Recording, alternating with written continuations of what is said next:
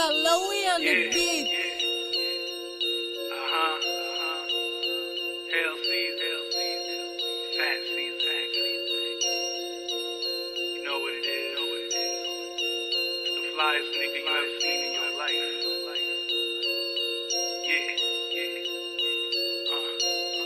I'm addicted to the mic, I'm a fiend. Doing this, nigga, it's my dream. Feeling all alone like a one-man team. I'm a Wu-Tang, bro, I do it for the cream. My life hard, always fighting my disease. I just wanna live and build a mansion overseas.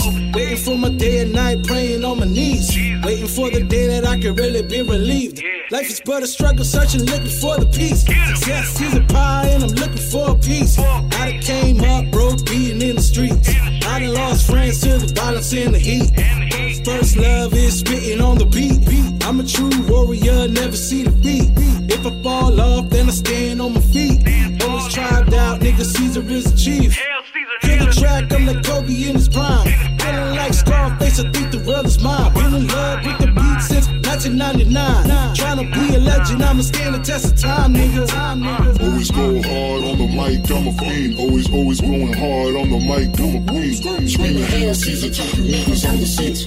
Screaming hell, Caesar, told you niggas on the scenes. I'm like Pac, came back in a black made back. The squad against Caesar like, nah, them whack. Got the heart of a king and a strong slave back. Boy stuck in them rhymes and I kill that wax. I ain't about punchlines, I like to unwind. Got a ock on my neck when I feel like shine. Spit back, spit truth, ain't no need for lies. Boy, I'm all about mine like a freaking tech nine. My words so true, I bring sight to the blind. How you scream for your nigga, but your nigga did the crime. I don't rock the police, I can never love swine. DRC is the mob like I'm claiming the set. How you never pay dues, but you claim in respect. You just shame and finesse, and you aim and for less. When you old, never win, and you deal with regret. I want ice and baguettes to remind of success. Ride in the whip and just let it out the breast. Shades on my eyes when I wanna feel fresh. Dream hell, Caesar got the game in check. If you really about the drama, then you better come correct. 305 is the code in the city that I claim. In the south, from the north, in the place, and J, nigga.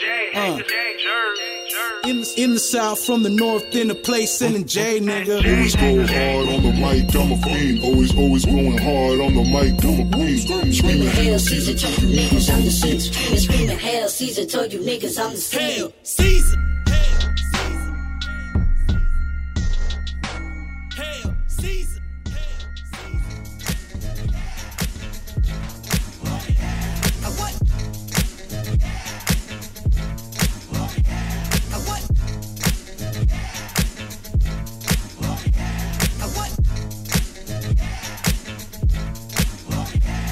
About 10 p.m., bros in my DM, talking about a house party at the 4ème. I had time to think, got dishes in the sink. Mama wouldn't let a nigga step out of the house. Although she was asleep, passed out on the couch. I think it's my time to bounce, put on the flashiest shoes that a nigga could find. Don't say nothing to me, it's my time to shine. I reminisce about my sexy chick, but her brother needed to nut, so it didn't mean shit. Usually they teach you about the birds and the bees. We squirrels in high school, something like our sage. Guess who's here, look who's there. I used to be the man way back in the day. To get down was my thing, that's what they would say. Next morning go to church, repent sins and pray.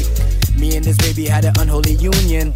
Locking eyes ever since I was a junior. I took it as she didn't want to be seen. Now shorty's with me, so I'm living the dream. Started feeling freaky vibrations. My pocket held the information, so I pulled out my phone, got 12 missed calls. Mama after me, but I don't give a what time is it? What time is it? I don't care. What time is it? What time is it? What time is it? What time is it? What time is it? What time is it? As I was walking in snowy December, thinking about my shorty and all the bumping and grinding we was gonna do, my mama kept calling, I wasn't trying to end. I ain't even make it to the house party yet. And then James called me to tell me how his night went. Listen, the night in reverse, it's like 6 a.m. Just crept in, so my mom stepped in. With a plan with the wood floors, did what they good for. Creep up the creep up, down back to 5. Whip full of women asking where to dine at the time. I said a diner, she said, nah, vagina's fine. So an hour went to that, and that is all I tell. In hotels, smoking when we rolled at 3. Now later, I'm like, I felt like cheap. Felt like I believed I could fly for the moment. 2 in the morning, bottle right beside.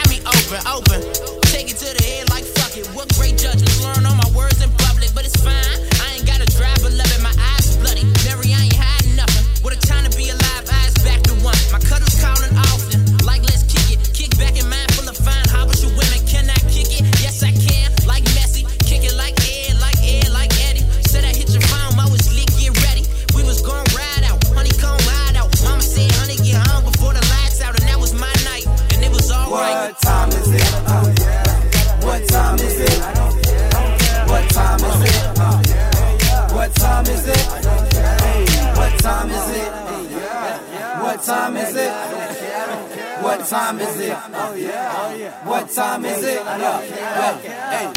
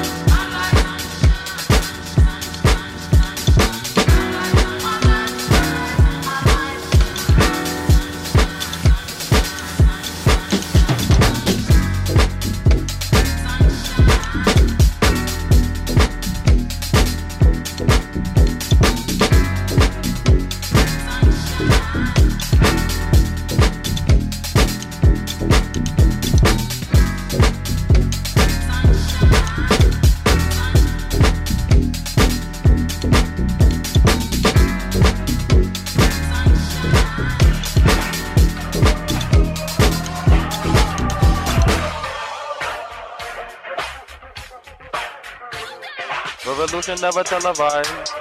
Look inside, see the enterprise. Never listen to them in the pride. Needing love, see it in your eyes. Me looking at these rappers in a time. They ain't even in my paradigm. They got more L's than a paradigm. Coca hotter than the summertime. Me say, I'ma be the answer. 777 caster, me a star cancer. Best drunk dancer, bring a box prancer. Be the prime factor, hide your choreograph. Or they shatter like a fracture. The Jersey City guard, bringing terror to your squad. Sipping Remy, killing frauds, breaking necks like they saw. Wavy sips on iPod, gotta keep the strategy. Get these haters agony, never steal me energy. When they try and blaspheme me, they just full blasphemy. Ever since academy, I just stress me sanity. Running cause me naughty, with me in a party. Been I keep mommy, chop it up Ferrari. Tell me why they copy, cause me spit it God. Ooh. Yo, Kai, Saki, Trippy, Marley. Busy in the city, metaphysically been in the energy. This entity can murder similes with God ministry. Remember me, the circle, Trinity, balance the enemy. The enemy is getting chemically, I'm paying chemically. I just wanna smoke all day. I just wanna smoke all night. Baby, let me eat it like an entree. I know that this is alright. I just wanna smoke all day. I just wanna smoke all night. Baby, let me eat it like an entree. I know that this is alright. Man, that shit everywhere in the streets, nigga. You tripping? Them folks ain't no ho.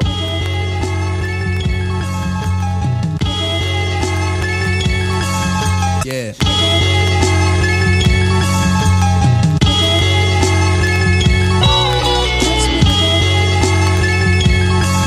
Yo, yo.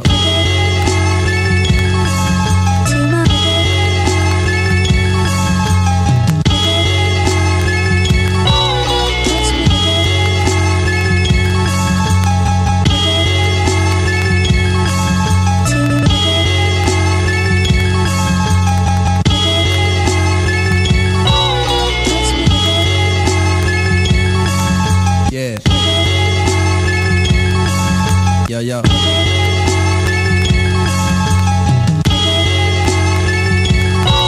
Word up. Yo.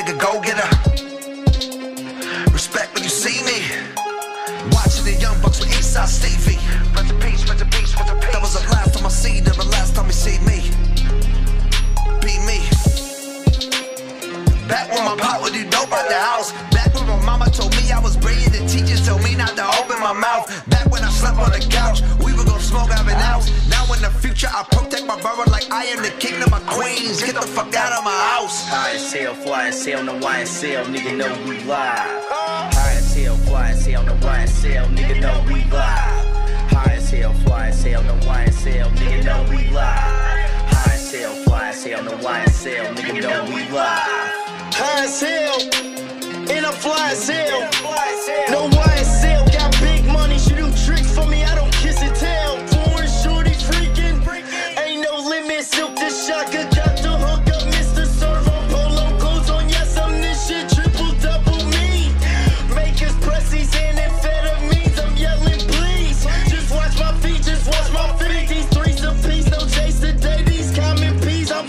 fleek. Oh, IMG.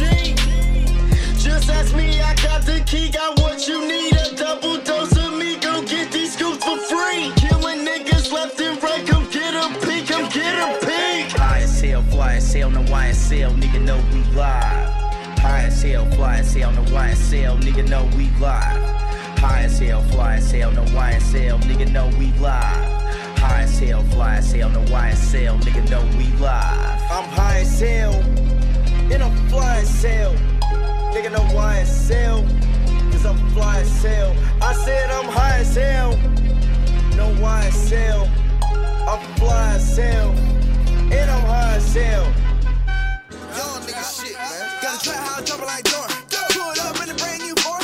300 and dash in the paycheck. Can't take off for you niggas just bored. AP, it called me 50. AP, mind the hole, yeah, she with me. Living life like I'm Diddy. In the kitchen with Whitney. Gotta try how I jump like Jordan. Try how I jump like Jordan. Gotta try how I jump like Jordan. Try how I jump like Jordan. AP, it called me 50. Mind the hole, yeah, she with me. Living life like I'm Diddy. In the kitchen with Whitney. Yeah, try how I jump like Jordan. Jays in the hood, they snoring. Double cup lean on porn. Yo, bitch whipping in the early morning. Pull up in the drop top phantom.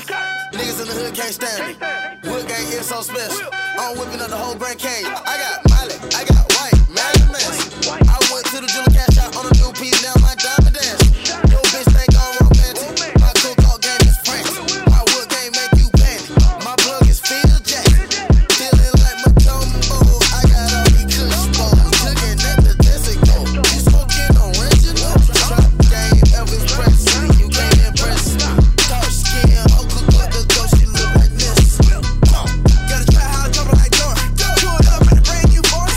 300 and dash in the paycheck. Can't take off for you niggas just bored. AP, it called me 50. AP, mind the hole, yeah, she with me. Living life like I'm Diddy. In the kitchen with Whitney. Gotta try how to jump like Jordan. Try how to jump like Jordan. Gotta try how to jump like Jordan. Try how to jump like Jordan. AP, it called me 50. Mind the hole, yeah, she with me. Living life like I'm Diddy. In the kitchen with Whitney. Gotta try how to jump like Coke. Cash that 100K on the road. Can't want to me, nigga, don't talk to me, nigga. I'm a real ass nigga, you phony. In the kitchen whipping up them babies. In the power rat track, go crazy. Young nigga got money, young nigga got work, young nigga got crack like the 80. I'm winning, I'm ducking, I'm Jordan, you not even Kobe. In the kitchen with a power rat pot. Water whipping in the pot too hot. Drinking lean, out the bottle. In the action more phone with a box. So many racks on me, got cats on me. In the bed with six hoes like 2 times 3. Gotta try how I jump like Jordan. Pull up in the brand new board. 300 and dash to the paycheck. Can't take off for you niggas just bored. AP, it called me 50. AP, mind the hole, yeah, she with me. Living life like I'm Diddy. In the kitchen with Whitney. Gotta try how to jump like Jordan. Try how to jump like Jordan. Gotta try how to jump like Jordan. Try how to jump like Jordan. AP, it called me 50. Mind the hole, yeah, she with me. Living life like I'm Diddy. In the kitchen with Whitney. Try how to jump like Jordan. I'm a free man, no more free man. They jump it, they got your look. I play with them kids, no more. Kitchen, my kitchen, she snoring. They lean, I'm pouring, I'm snoring. I'm making them plays in Delaware. For such a produce with my underwear. Shoot a fuck, nigga, better have hair. I'm a trap on the bucket, don't live there. The top be jumping, the bucket, the field, they running, the money keep coming. We get hoes out like a runner. Some bitch, I shoot a bitch, you a trap runner. Calling up rich, you bringing the kids. Fucking the babies, I stumble. Gotta try how I jump like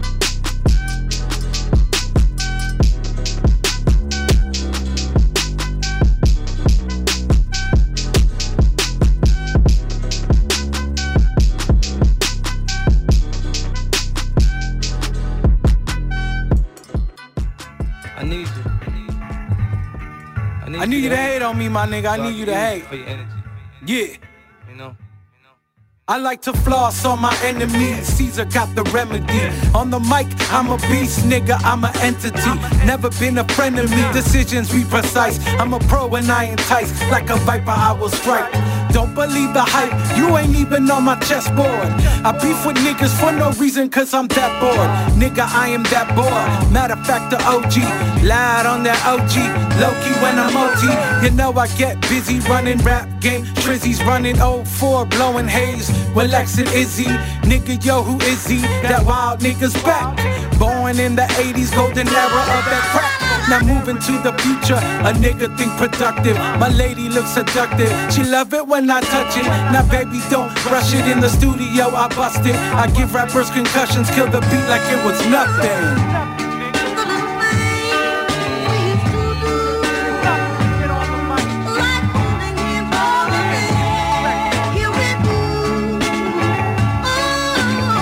You getting pissed off when you hear me talking like a dog that's chained up and they see me walking.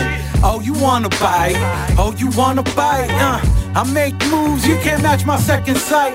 Caesar on the mic, it's the Rap God of Thunder. Rap game is mine, nigga, I came to plunder. Verses hit harder than some heroin in bundles. Oh, you got the crown, don't let it drop like it's a fumble. Winner of the Rumble, homie with the belt. Bow before greatness, Caesar never knelt. Expressing how I felt, expressing how I feel.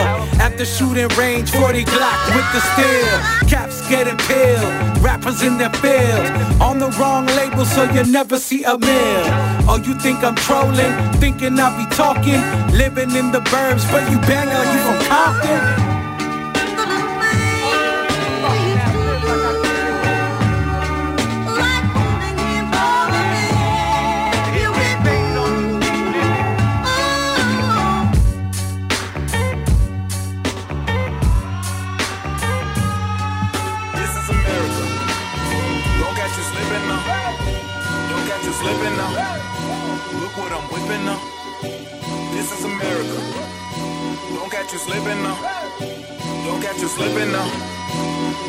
Whipping up.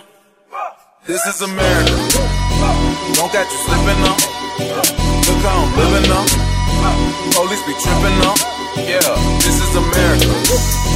Guns in my area. I got the strap. I gotta carry 'em. Yeah, yeah, I'ma go into this. Yeah, yeah, this is guerrilla war. Yeah, yeah, I'ma go get the bag. Yeah, yeah, or I'ma get the bag. Yeah, yeah, I'm so cold like that. Yeah, I'm so dull like that. We go low like that.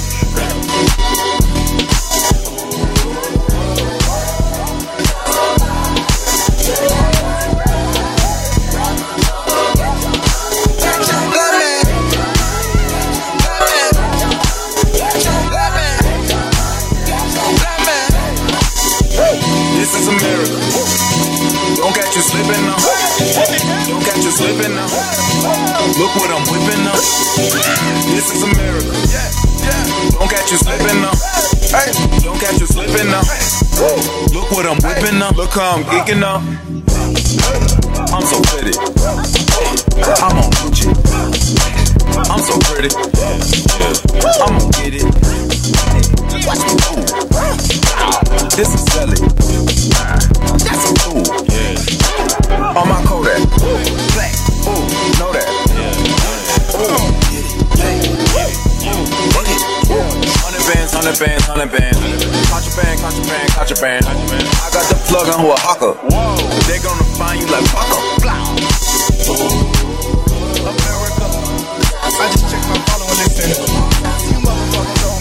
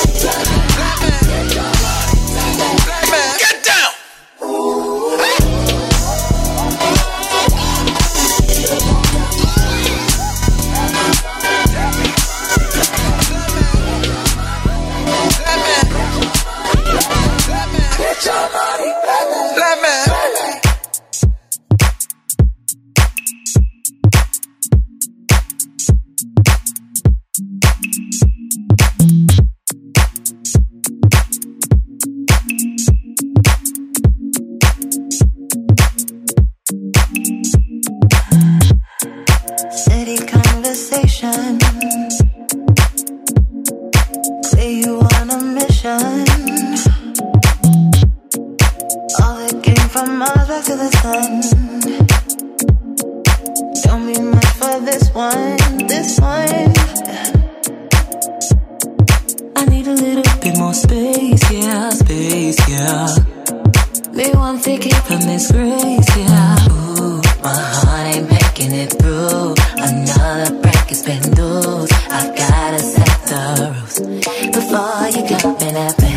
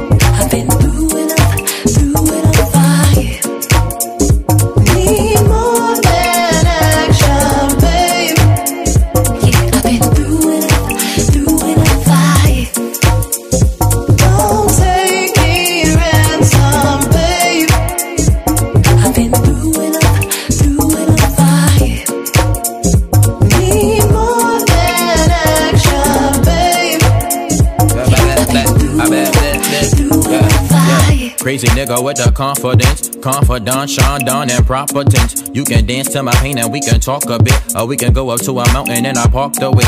Gorgeous titties, niggas mad. My old chick mad, my new chick mad. Man, everybody mad at me. My mama be hot, local niggas be sick. So many niggas mad that I should call this shit Mad TV. DC summers playing vivid on and on in my head. Run the city rampant, never left my city for dead. See, I'm a cool black pimp, play a version of a rapper. But I'm smooth with the lyrics and I'm cool with the bitches. And I got a big ego like Beyonce. And I should pray a little harder like the church say. I got verses, always got a cursing. Killing rappers, I should start by driving hearses. Baby, that's cool, right? Yeah. Don't take me ransom, babe. I've been through it.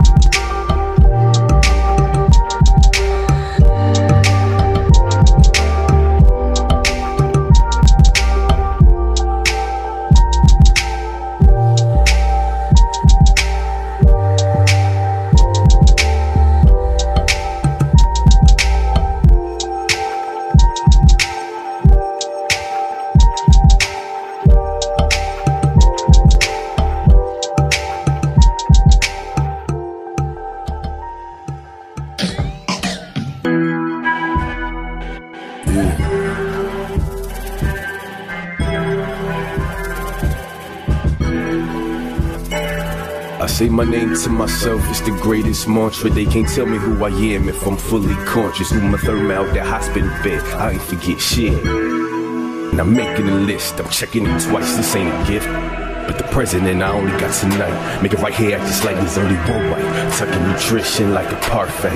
You don't taste it until it's midway, you feel me? I got the drive, I got the keys, I burn the road up. I put your mind where there's peace, focus on up. Minding my business, cause you know that I don't worry none. Ain't 80s movie, how I swear that I've been chosen. It's got falls, I land on these 10 toes. Yeah. I'm floating like fake clothes, forever like photos. I know who I am, it's part of the plan. Forever the sky falls, I land on these 10 toes. I'm going like thin clothes, forever like photos. I know who I am, it's part of the plan. Pop the top to the pan, you can pour it yourself. I'ma crush up this kush, I'ma smoke it myself. You got something on your mind, how your mom, how your health. You looking jiggy, that's the most, if it ain't nothing else. No longer wrestle with my pride, I'm going home with the belt. I learned to smile at my circumstance, don't worry yourself. They living through somebody else, I don't live on a shelf. Put curry on my cauliflower, I finesse with a stealth. Well, that's a note to self, go for self or else. They moonwalking while I'm skipping on the Orion's belt. You feel me, K? No waste, so no waste, man. Cause sanitation, no hesitation, we ain't relating. Too silent, but you know what it is. Make good music at all costs, fuck a consequence. And every tense, I mean no offense. And every sense that I make it in. Elevation is costly. Elevation is awesome. It's awesome. So it's alright. Hesitation could cost me. Hesitation and lost it. So you better get it right. Elevation is costly. Elevation is awesome, so you know it's alright. Hesitation to cost me. Hesitation to cost me. It's got falls, I land on these 10 toes. It's no life in clothes, forever like photos. I know who I am, it's part of the plan. If ever the sky falls, I land on these 10 toes. It's no life in clothes, forever like photos. I know who I am, it's part of the plan.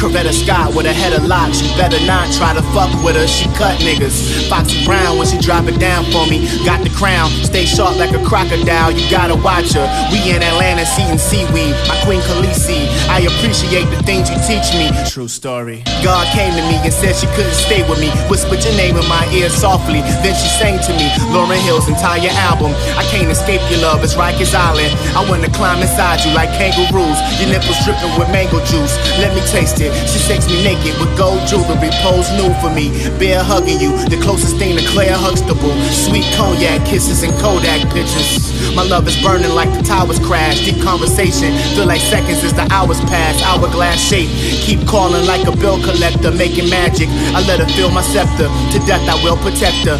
Time travel, Jean-Luc Picard, Louis Vuitton sneaks. You order Remy at the hookah bar. Coconut milk massages, dim the lights, time to get down to business.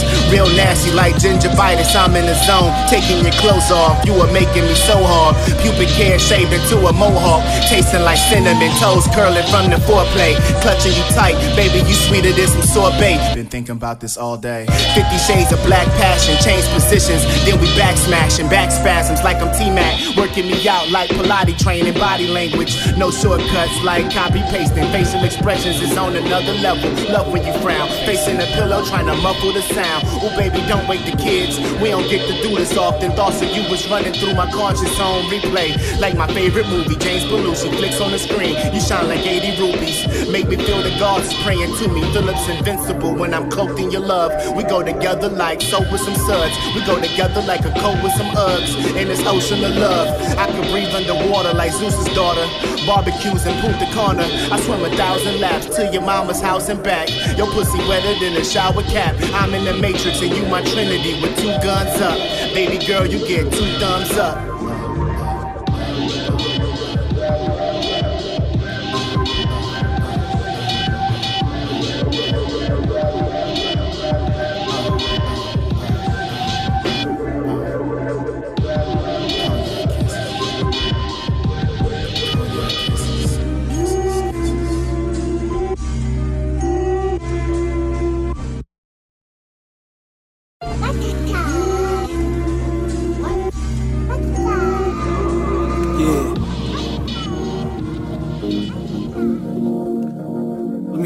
To a laid-back journey, you know what I'm saying? Sign for that summertime, for that spring weather, you feel me? You won't know it till it grows, till it grows, till it grows. You won't know it till it shows, till it shows, till it shows. You won't know it till it blows. Blows, till it blows, till it blows, till it blows, till it blows.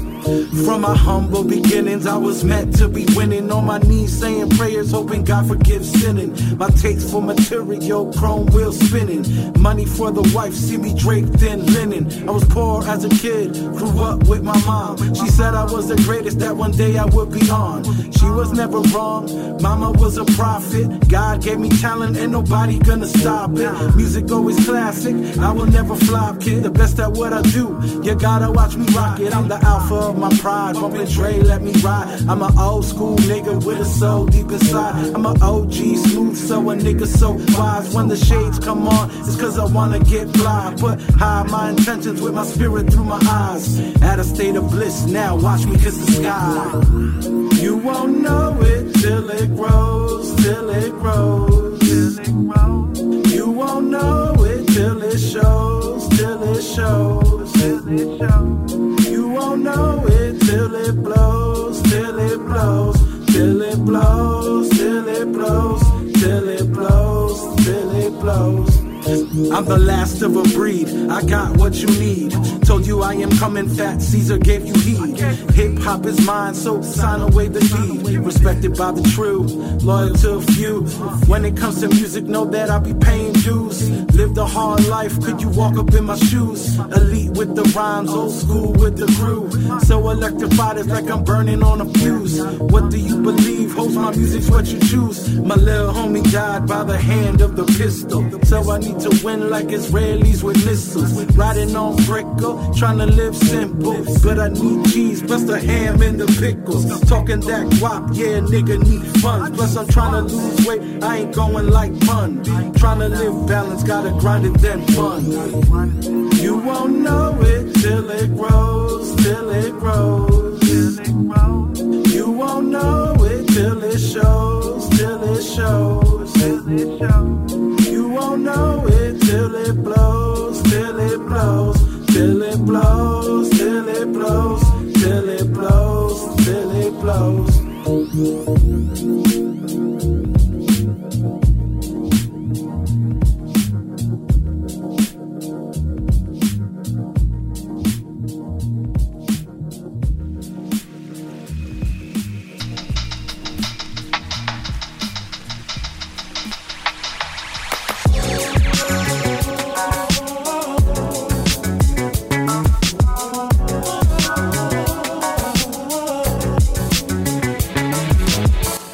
This is Gem Radio, the radio podcast where we play the present that will be the future of hip-hop, R&B, and beat-making. I'm your host and curator, Mr. B, and this is episode 28. I just got done playing some Brain Orchestra, World's Fair, Phil Nash, and much more, and the set list will be available in the description of the episode. And if you want to help out Golden Era Music Group, Golden Era Podcast, Gem Radio, anything like that, please go to our Patreon at patreon.com/Golden Era Pod. Any donation is appreciated. $1, $2, $3, $4 a month. That would be so greatly appreciated. And also, if you don't want to donate but you want some merch, you can go to goldenermerch.com. You can get yourself a t-shirt, a Crates t-shirt, a Golden Era Stones t-shirt, a Golden Era logo t-shirt, a Gem Radio t-shirt, and a Gem Radio cover art t-shirt. These t-shirts are dope, man. They should be flying off the shelves, or the digital shelves. But at the end of the day, you should go to goldenermerch.com. Go ahead and copy yourself a t-shirt, a tote bag, or a mug. Support us, man. We're just putting out this amazing content, and this is no different. You know, I was talking with Terrell Griffin, who is like a co-executive producer of Gem Radio, and I wanted to get an interview with episode 28.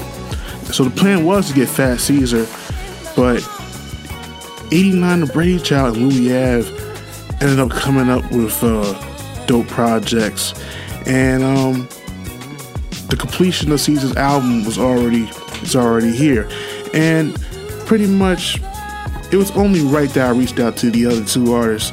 So not only you'll be getting episode 28 in the month of August, but you'll be getting episodes 29 and 30, as well as interviews from 89 and Brainchild off the release of his new project called Kayfabe, and Louis Ave off the release of his project called Blame Louis Ave.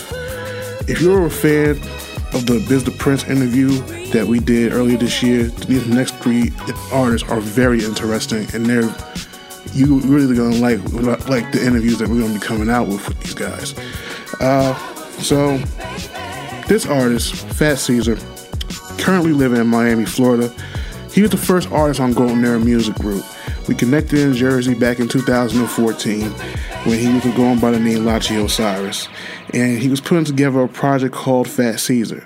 3 months later, he moves to Miami, Florida, where he becomes ill and he develops kidney disease. I consider this man a friend, a brother, and he's also my co-host to our podcast, the Indigo Podcast, that is currently on hiatus. In this interview, we go back to the beginning, all the way until now, and I will be premiering his first single called Travel 305, Get the Money and Chill With It, that's produced by Menace, who produced designers Panda. So thank you for tuning in to Gem Radio. Let's get into this interview with Fat Caesar.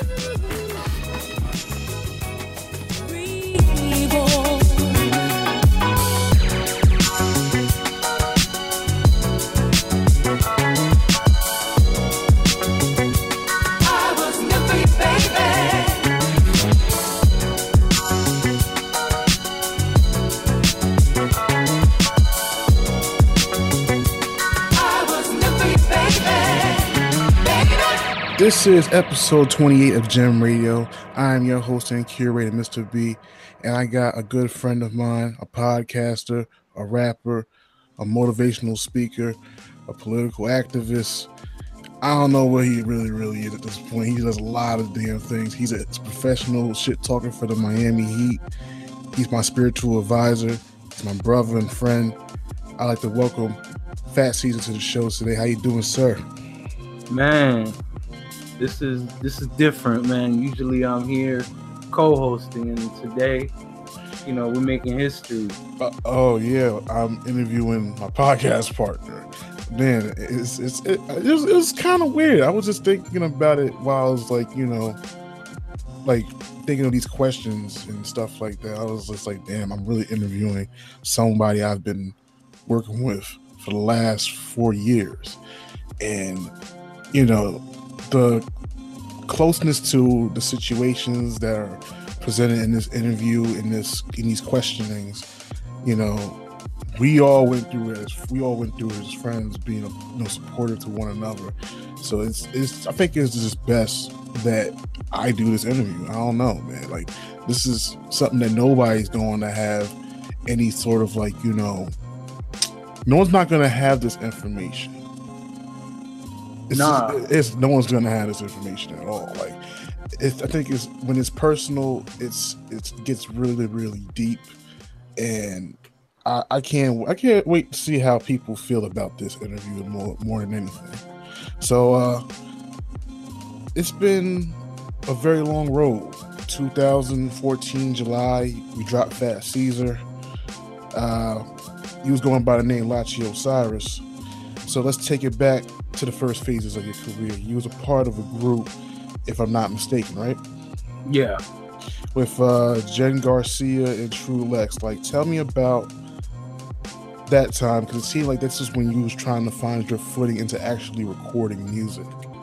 Yeah, I was gonna say, like, I've been actually rapping way before that, and I was recording very unprofessionally and very, like, I'm not gonna say for fun, because, like, my heart was in it, but for a long time I didn't take it to the next level. I didn't do the research on what to do and everything. And then I had quit for a while, and you know, I met my wife, and you know, we got engaged and we got married and everything. And Lex was always like, "Yo, you gotta get back on the mic. You gotta get back on the mic." And I'm like, "Nah, man. I'm gonna go to college and I'm gonna become a teacher." And like one day, because we all went to church together at the time, including Jen. And so Jen, she had retired for the longest, to focus on family. And some things happened in her life that drove her to want to do music again. And she needed a rap feature at that. So, like, she asked Lex, and Lex was down. And Lex called me and was like, "Yeah, we're going to the studio and this and that." And I honestly felt some type of way. I'm like, "Hold up, nigga, you really going to the studio without your boy?"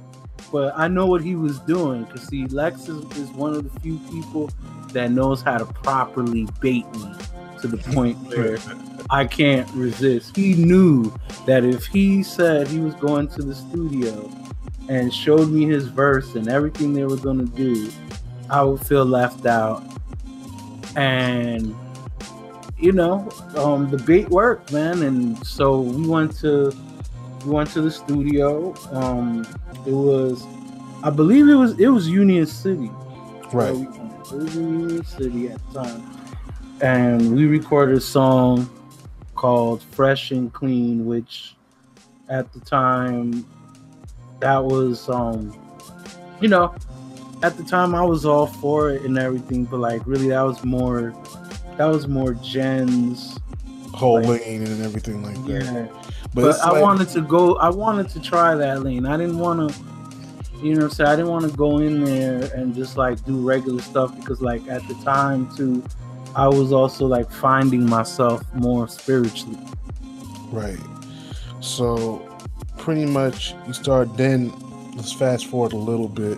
You start surrounding yourself with future geniuses that are amazing in music or media and film. You start surrounding yourself with True Lex, who was great with videos. Paulie Guapu also was great with videos and production. Heavy Bags, who is like the mouthpiece and very, very great media himself. But then you also have Frank Metals, that you met and actually gotten a job at this radio station in Bayonne called 15 Minutes of Fame. So how did you first get there? Like, who do you credit for bringing you into that type of fold? Okay, so we're going to go to 2011 real quick. So in 2011, you know, we did the song Fresh and Clean with Jen and everything. And then, you know, we decided on making a group.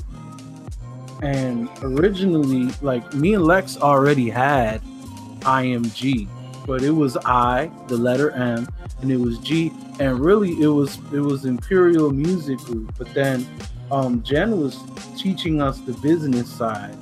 And we discovered somebody already had registered that name. Right. Which, by the way, they never did anything with that name. But so I was like, you know, we always say IMG though, like in everything that we do. So Jen was like, how about I am G? And we created this whole concept behind it.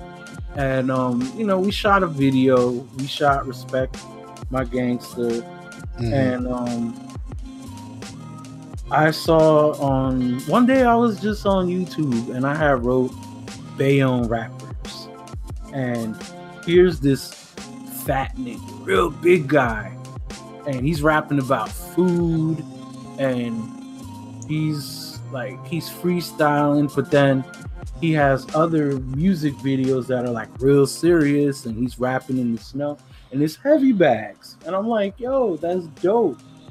And I noticed after subscribing to Heavy Bags page at that time, there was some updates a few months later actually, where he was basically telling artists like, yo, if you want some shine, like come talk to us. And I was just like, you know what, we need the exposure.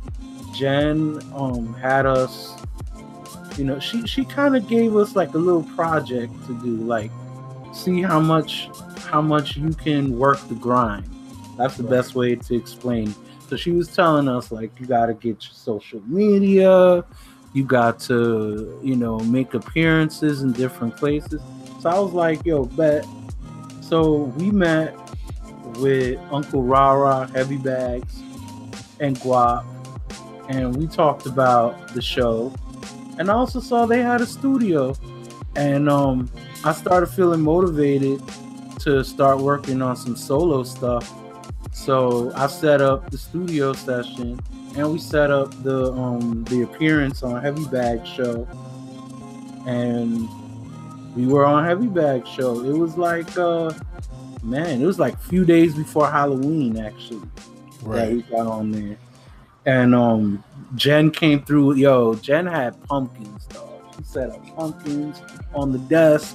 She brought pumpkin cookies. I still remember Heavy Bags was like, hey, yo, pumpkin cookies? Like, most people bring Hennessy or some kind of alcoholic beverage. Like, yo, we came through with pumpkins and pumpkin cookies. Like, I'm dead ass. And it was banging. Shout out to Jen Garcia. You know, I need to holler at you because I need that recipe, because it's been some years since them pumpkin cookies, but they left an impression on me because I'll never forget. Word. So but that's, you know, so 15 Minutes of Fame though, in the beginning, funny enough, fast forward to the engineering. Yeah. Lex, right? Since Lex knew a little bit of engineering already from previous things he would do, because Lex was an intern in a big studio back in the day. A lot of people don't know that. Wow. And including one of the studios where Afrika Bambaataa was recorded back in the day in New York. So, you know, Guap saw that Lex had some potential and they needed another person. So they brought Lex on board, and in return, they offered him free studio time. Meanwhile, me, I was paying for studio time. At this time, I was already like seeing Guap and starting to record. I like, first thing I did, Thunder and Lightning. You know, about Thunder and Lightning, man. You know, that's one of the worst songs of all time. You know what? As you know, it is. Thunder and Lightning is bittersweet to me though, because it's now you make my first song. Because now you make way better music than that.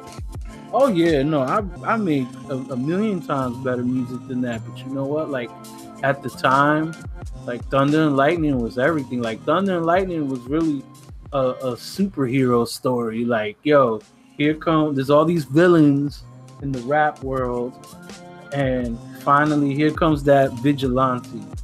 And you know, it was just like, yo, Thunder was my my superpower. Like when I spit, like everybody be like, yo, I spit fire. So I was like, you know what? I don't want to be like the rest of y'all. So y'all spit fire, I spit thunder.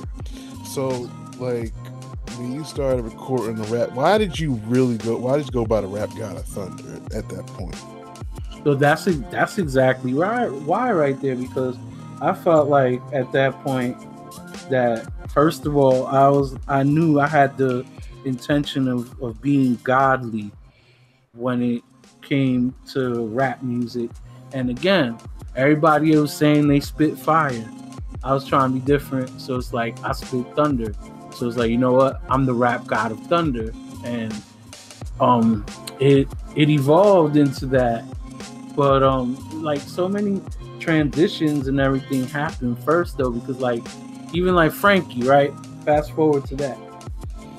I had heard about Frankie from my cousin for the longest. She would be like, yo, you gotta check my boy out.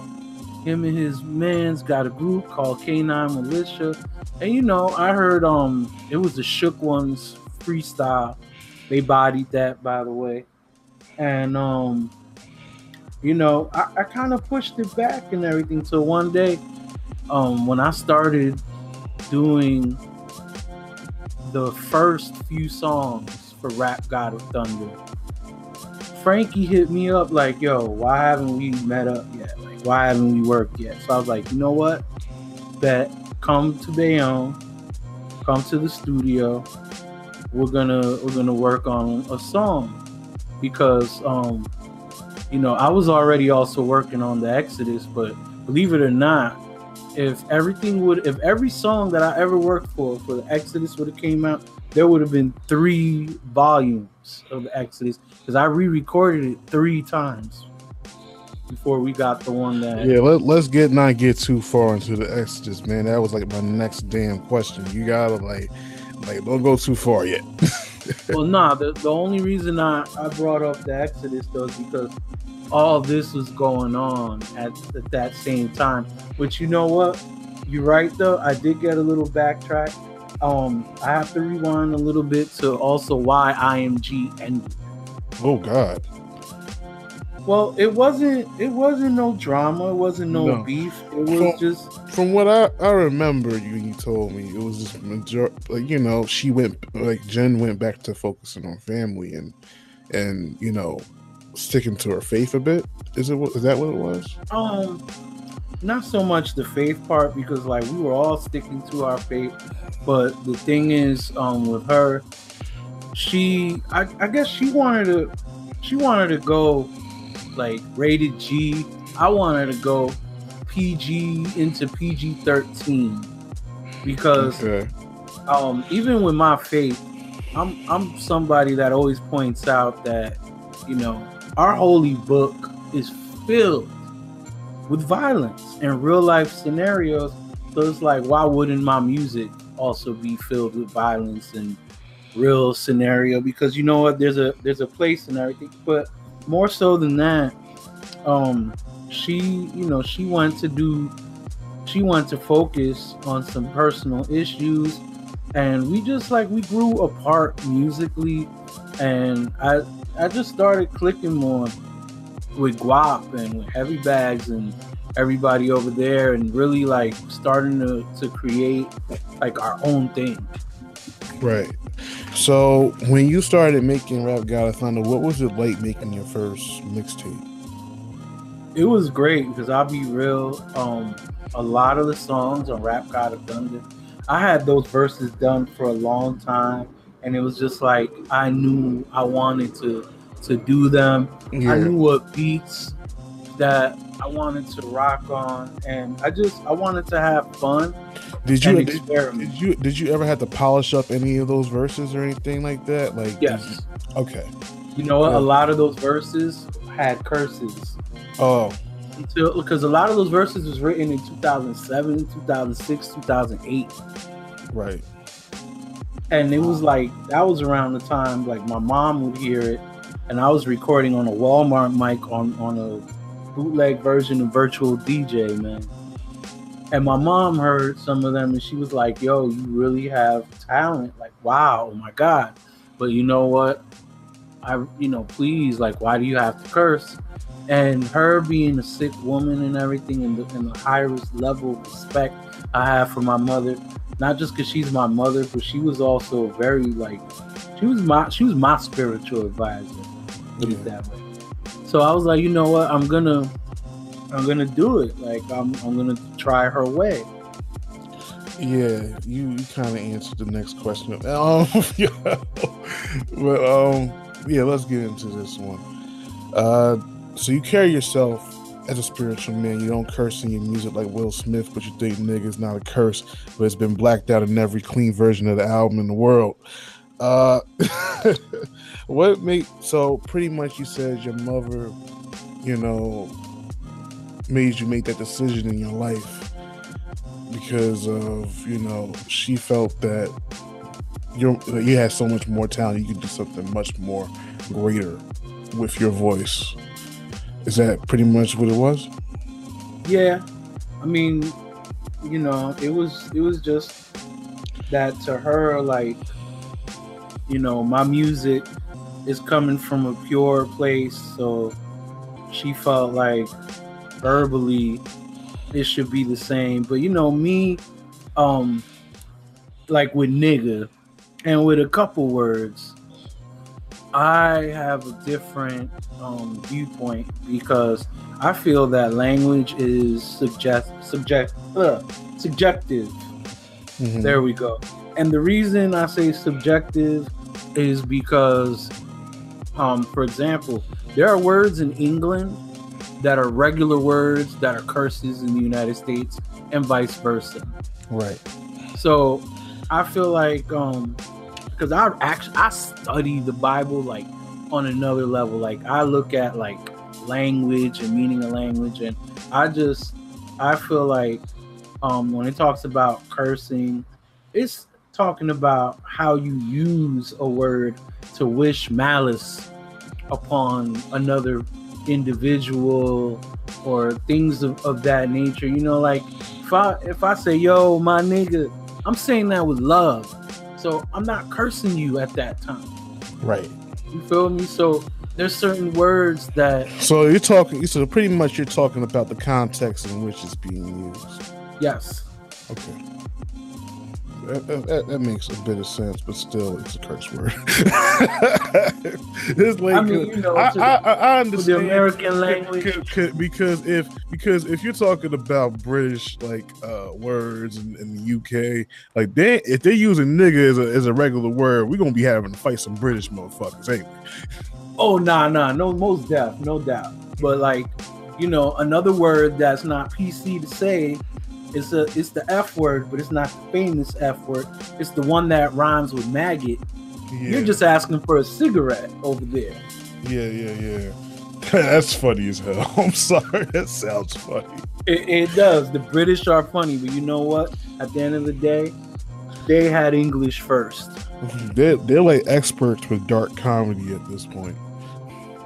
They are. Yeah. You know what? I'm gonna go into more detail later, but like, I can relate to dark comedy a lot right now. I know.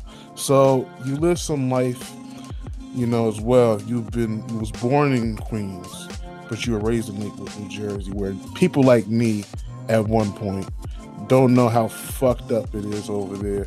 And gentrification is one of the factors of what made it worse. So worse that you don't even want to go back there until recently. Yeah, which I went to see my grandma, and I went to it's an old folks community. Like as far as like the projects, like I grew up in formerly the place was called Cottage Manor Apartments, but the street name for it was Congress, and Congress. It was wild, and just like up the block was Ridge Avenue, and that was a blood neighborhood, and right in between that you had 2nd Street and 3rd Street, and you had a combination of different gangs just in like a 1 block radius, and you know, it got crazy. It got crazy over there between the gangs and even the mom. I call them mom and pops drug dealers. Like, if you out there slanging them things and you're not with a set, you're a mom and pop shop, like, in the street world. Right. That's, you know what I'm saying. So it was a lot of that too, and the Hasidic Jewish community. I'm not putting them down in any way, but it's a fact that they have bought everything over there. They bought my projects. It's actually a dorm for one of their colleges now. And what happens is everybody that's in housing or low income gets moved closer together. And in Lakewood, that was a no-no because the people that lived on MLK did not rock with the people that lived in Congress and vice versa. And sometimes, like, we ran into each other at different food places. Like, it would be on site. Like, it was, you know, and I have friends that were killed. I mean, when I left Lakewood and came to Bayonne, one of my best friends was murdered that winter in cold blood at the barbershop. And then 6 months later, the daughter of a little girl that my mom used to babysit, they murdered her mother to scare her so that her boyfriend, who was a witness, don't testify. And, like, yo, her boyfriend wasn't even testifying. Like, I know the guy.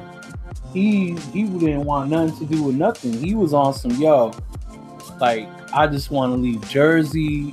I ain't talking to no cops. I ain't talking to nobody. I don't want no problems. I don't want to die.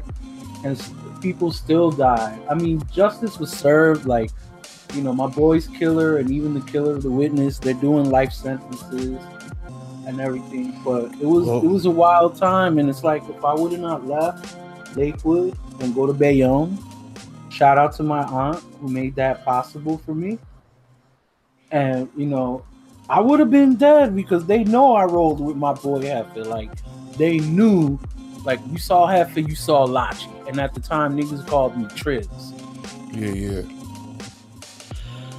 Man, that's crazy, man. So, let's go a little, like, how is it like going back to Lakewood now that you've, like, you've came back after, like, years of not going there? Hey man, it's a total different place. The only thing that, like, even Wawa where it was ain't there no more now. Like, wow. So, you know, I saw they still got the Jersey Mike's, mm-hmm. which, you know, that was cool and everything. But it's very Jewish or very old. Wow. That's, you know, there are some areas that are still the hood and it still goes down there and everything. But it's crazy, man. They also say Lakewood's the fastest growing city in New Jersey. Like, that blew my mind. But you know what? That's a numbers game, though, because that's really because of the Hasidic community. A lot of Brooklyn Hasidic Jews are moving into there.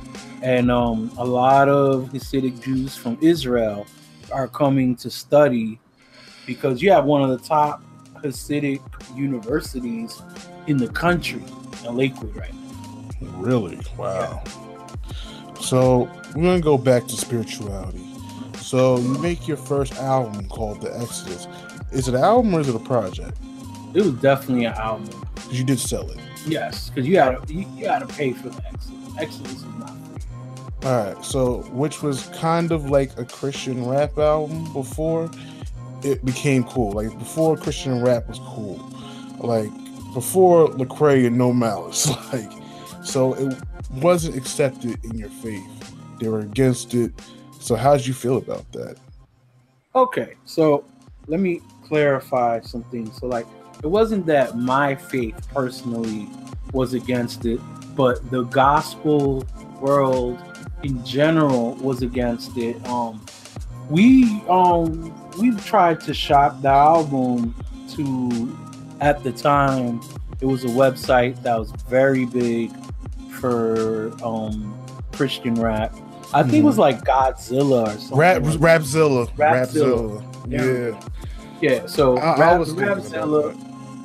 Which, you know what, y'all some hypocrites, and y'all need to actually study the book that you preach about, because you really make Christians look bad. And you know what, a lot of these evangelical and Baptists, and you know what, I'm not putting down none of these faiths, but like a lot of y'all that are running these faiths, as far as the culture, as far as the music and everything, y'all some Pharisees. And you know what? Religious people, I might as well have cursed. In the Christian world, I just told everybody, fuck me. Right. Not saying you're a Pharisee. So you ain't a pimp, you a Pharisee. What was the judgments? Like, what was the things that they were saying? Well, the first was discriminating against me because you're Dominican. No, not because I'm Dominican, because I'm Latter-day Saint. Oh. And they, you know, a lot of different Christian faiths don't like us because we're different. You can't put us with Catholics. I'm not gonna lie, yo. On some real shit, y'all Latter-day Saints do a lot more for the community than fucking Christians do. I'm just saying. Facts. I'm sorry. Like, I'm not. Fact, you weren't giving out food before the U.S. government. I'm like sitting here, like, yo, like. All the things I hear that what type of assistance they give their churchgoers and stuff like that, like giving computer classes so you can have skills for jobs and stuff like that. Christian churches ain't doing that shit, or it's not being like put out there like that. But when I'm hearing what Latter-day Saints are doing with their churchgoers and their congregation, I'm just like, what's there to hate? Oh, the fact that you don't have those resources. The fact that you don't think about being for the community. And that's why I can't fuck with religion all the way. Like, there's certain aspects to it. Because I even have issues with my own faith, but the way I look at it is for change to come in my faith, because I believe in my faith. Like, I personally believe my faith is true, but I feel like we're not there yet. Because humans aren't there yet. Nah, because your faith was wild out when they were saying that Donald Trump was Jesus and shit. Like, I remember that fucking shit. Well, that wasn't a statement from the clergy in my faith. Those are just, there's, you know, all faiths and all groups of people have their nut job people, and there's just some people that happen to be Latter-day Saints that are nut jobs that decided that Trump is like some prophecy or something. Yeah, that bullshit. Yeah, because you know what, like, my clergy, honestly, without saying Trump's name though, have denounced several times, especially on immigration. They've denounced, you know, his policies and all the racist policies. Like, one thing that's going on in my faith right now is we're really trying to fix faith relations and preach like, yo, we're all children of God, black, white, Hispanic, whatever. And, you know, we also believe in free agency. So it's like, if you feel like you want to support racists and Donald Trump and all that, that's your prerogative. But our clergy is teaching like, that's not really what God wants from you. But, you know, we believe in free will. So at the end of the day, you know, we believe God's going to let you do what you want to do, and you deal with the consequences later. Like, karma's real. Like, you do bad is going to come to you. Like, that's in any religion. That's not even just in religion. That's in general. If you do somebody wrong, one day you're going to pay for that shit. Like, let's get back to the whole Rapzilla shit. Like, okay, so Rapzilla. I'm going to be real as fuck. When I marked this video when we do Gem Radio interviews with this interview, I'm most definitely saying Lachi Osiris, fucking Fat Caesar, this is fucking Rapzilla. Oh yeah, and you know what? Like, yo, any artist that like is using Rapzilla or whatever, and you feel like you wanna come at me by all means, like no niggas is gonna go at you. Nah, you're right. They supposed to not do things like that. And that's the funny part is like you have a lot of people on the mic being holier than thou, but like their actions are totally, you know, totally different. And it's like, so fine, the Exodus. One thing they don't like is we believe that man eventually can evolve into not God, but a God, because we look at that word differently. So it's like, yes, nobody can be like God, the creator, but you can be lowercase God, because if humans are children of God, then you have some God in you, yeah. And you can evolve into that. And I talk about that a lot in the Exodus. I talk about spiritual evolution. I talk about transcending, but then I also I talk about the violent side of religion. I talk about good versus evil, the punishing of sins, and even some of my own faith. Some people in my faith, they ignore some of the darker parts that are a necessary darkness, though. It's like, you know, how can you know joy if you don't know pain? How can you know justice if certain sins aren't punished? Because you know what? There's a difference between forgiveness and, you know, and just being sorry because you got caught. If a thief steals from you and you catch them and you put a gun to their face, they're gonna be like, yo, I'm so sorry, I'll never do it again, I don't know what I was thinking.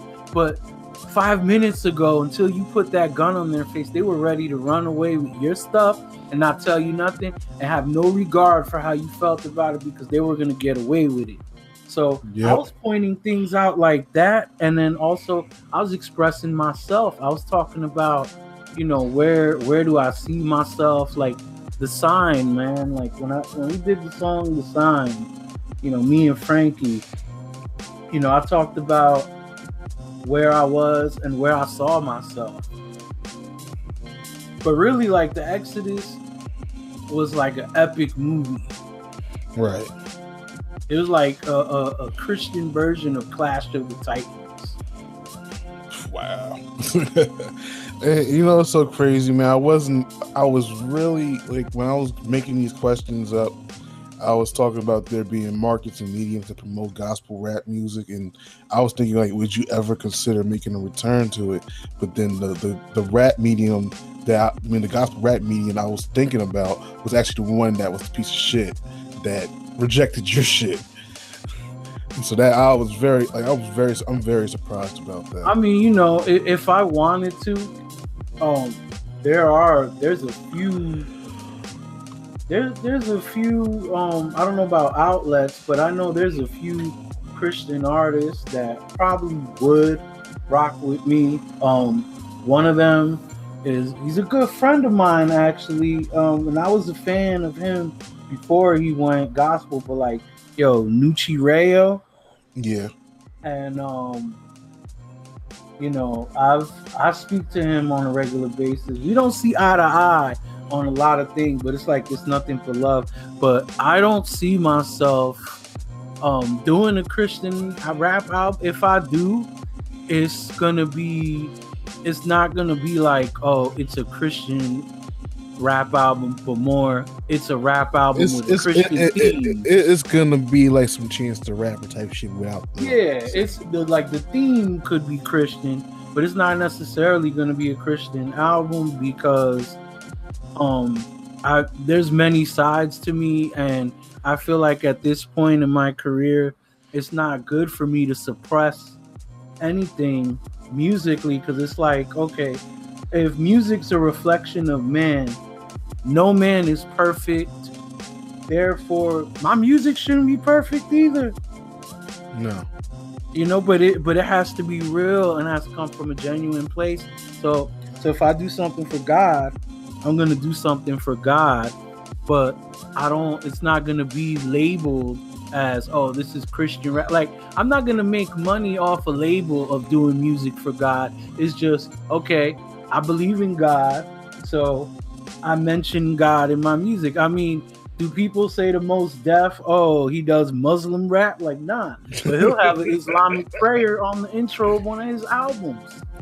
Yep. So it's like, it's the same thing. Like, I rep in my beliefs, but my album is not marketed towards my belief. And I get the least love from people with my beliefs. I mean, I've had more love from New Agers when it comes to the Exodus than I did from like Christians and stuff like that.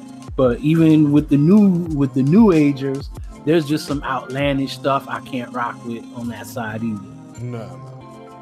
So fast forward, and me and you finally meet face to face. Paulie Guapu reached out to me following the Gem Tapes release to form a partnership between Golden Era Music Group and the Guapu administration. What ended up happening was that you ended up being the first artist on Golden Era Music Group, and what I liked about you was that you had a plan, you had a direction of what you wanted to do in your career, what you wanted to do next, and you was talking some shit about Dr. Dre, Snoop Dogg, and G-Funk, and I was like, yeah, I'm down. So Fat Caesar was created. I could probably say you enjoyed recording that more than you recorded the Exodus. I'm not gonna lie to you, I definitely had more fun with Fat Caesar because if you go back to my influences growing up, like, yo, yes, I was a kid, but I was that kid getting parental advisory tapes and CDs, and like, yo, the Death Row catalog is a huge influence. The early Bad Boy catalog is also a huge influence. Wu-Tang, NWA, Naughty by Nature also. You know, also at the time, a little earlier than that, like Big Pun and DMX and that whole like second golden era that the East Coast was having in 97 and pop as well. Yeah. So it's like a lot of street music influenced me. And also, you know, even though most people that met me through 15, they only knew me on a cookie cutter level because, like, yo, I was chill and I was just really trying to focus on my faith, and you know, I was like, you know, I was suppressing a lot of sides to me. But it's like the reality is, I did come up on the street and I've done some stuff, and even things I don't want to talk about. I ain't kill nobody, nothing. I ain't no killer. No. I ain't no, you know, I ain't no shooter or nothing. But like, I, you know, I've did my dirt and I've seen stuff, and I have things that affected my life on a negative and a positive way from the street. And hip hop was always the outlet. So I wanted to do something like what I came up on, and out of everything, you know, call me weird. Like, a lot of people are like, yo, you grew up in New Jersey, like, how you love the West Coast so much? And it's like, yo, I just grew, like, I vibe with their melodies and their production and their flow and the way they spit and everything. And I was just like, yo, I want to do that. I'm not going to lie, when you started, like, putting me back onto, like, the West Coast stuff, I actually realized how much that shit was missed. Like, that shit shaped a lot of my childhood too. Going to PA, and we fucking, like, me and my cousins, we be downstairs listening to BET. Every time the next episode comes on, they fucking turn that shit up to the loudest part of the volume because my aunt and my uncle wasn't home, and we turned that shit down right after that song was over. It's like the West Coast is an amazing influence, and it's very storied. It's very storied with a lot of the Suge Knight, the Death Row stuff. It's beautiful, but it's vicious at the same time. Oh, it's definitely hip hop's like first real tragedy. It is. It is. And but when we all, you know, during that time, we also had, not we, but New York had an artist that was doing something that's similar to you, and that's A$AP Rocky, where he was taking the Texas sound and like infusing it with his music, with Harlem sound.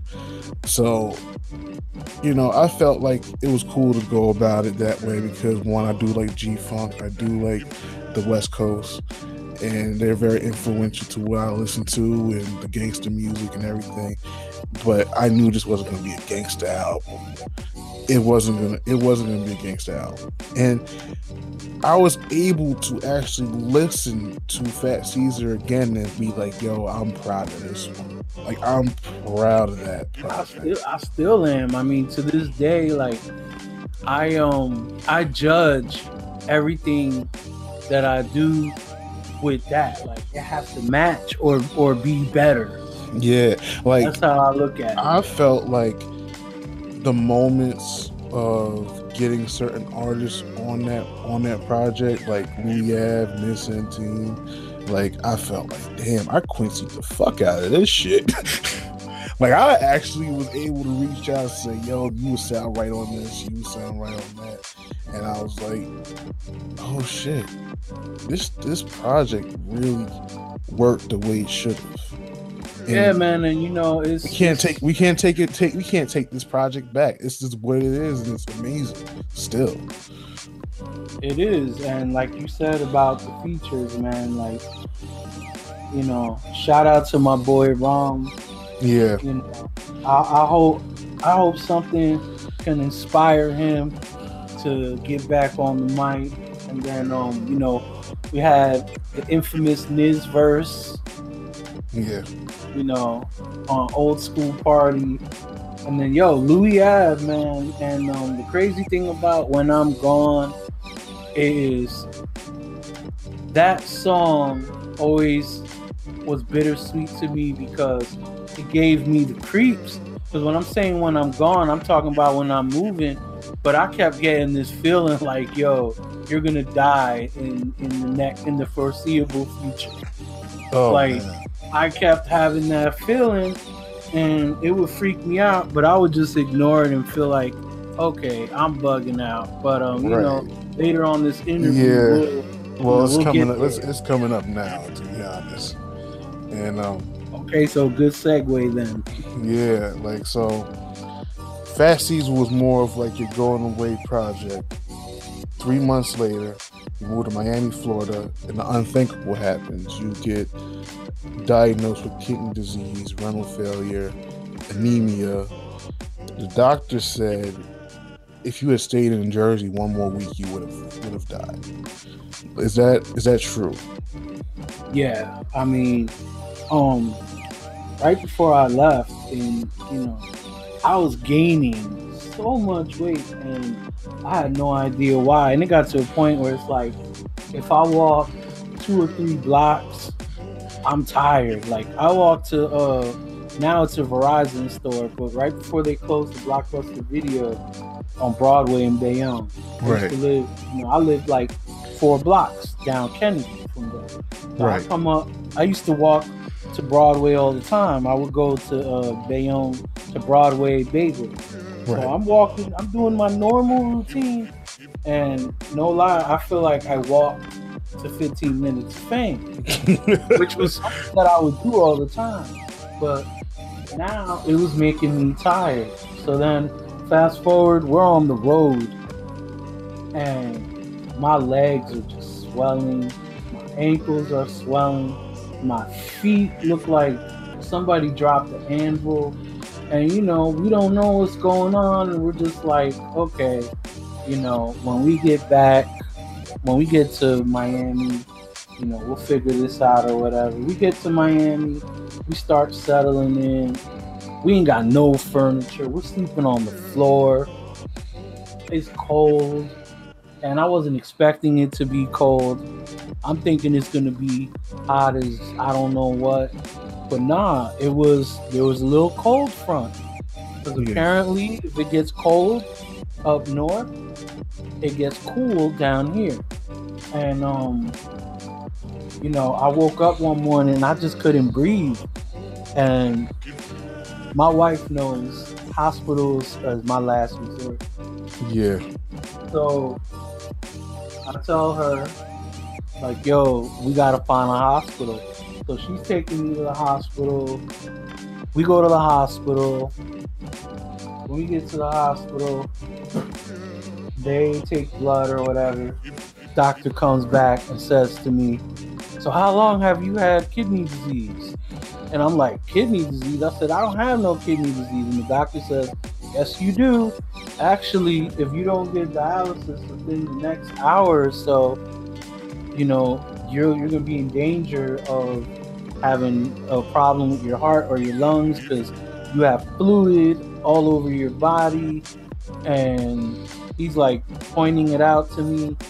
And then the most painful thing ever, like they're just sticking needles everywhere. And then they get to the surgery. They put a tube in my chest. And then they have me dialyzing for the first time. And I remember, like, the first time I just kept thinking to myself, like, am I gonna die?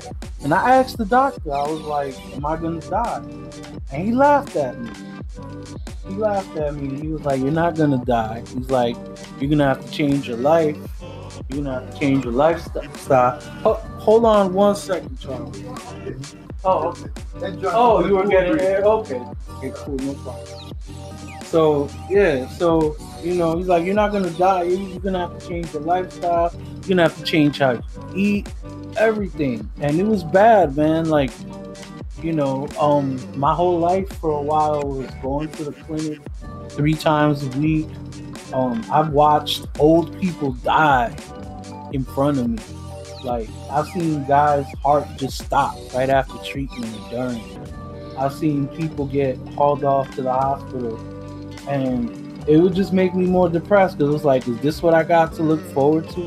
All this talent I have, I'm just getting my feet wet and rap the way I wanted to. I'm in a new city. I have all these plans.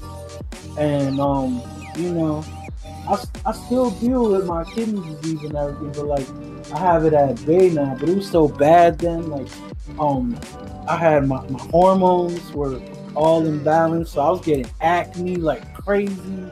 My skin was getting pale. It was bad, man. Like, I was dying. So you pretty much not only you had to adjust living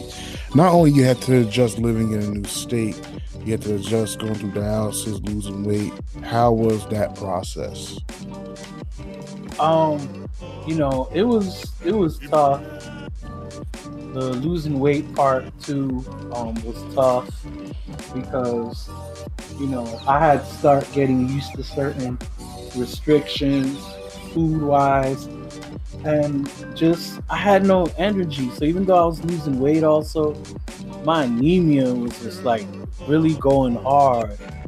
And but a beautiful thing started happening though when I got deep into the losing weight, and that was my diabetes went away. Wow. Like, I don't take no insulin no more. I don't even take pills. And I could eat sugar now. Like, of course, I can't go crazy. Yeah, no, I'm not going to. But I could eat some sugar. And as far as dialysis, I started researching. I was like, yo, there has to be a better way.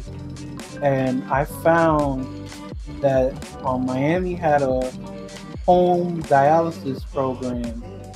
So I had the social worker get some information, and I spent some time. I spent most of 2016 training,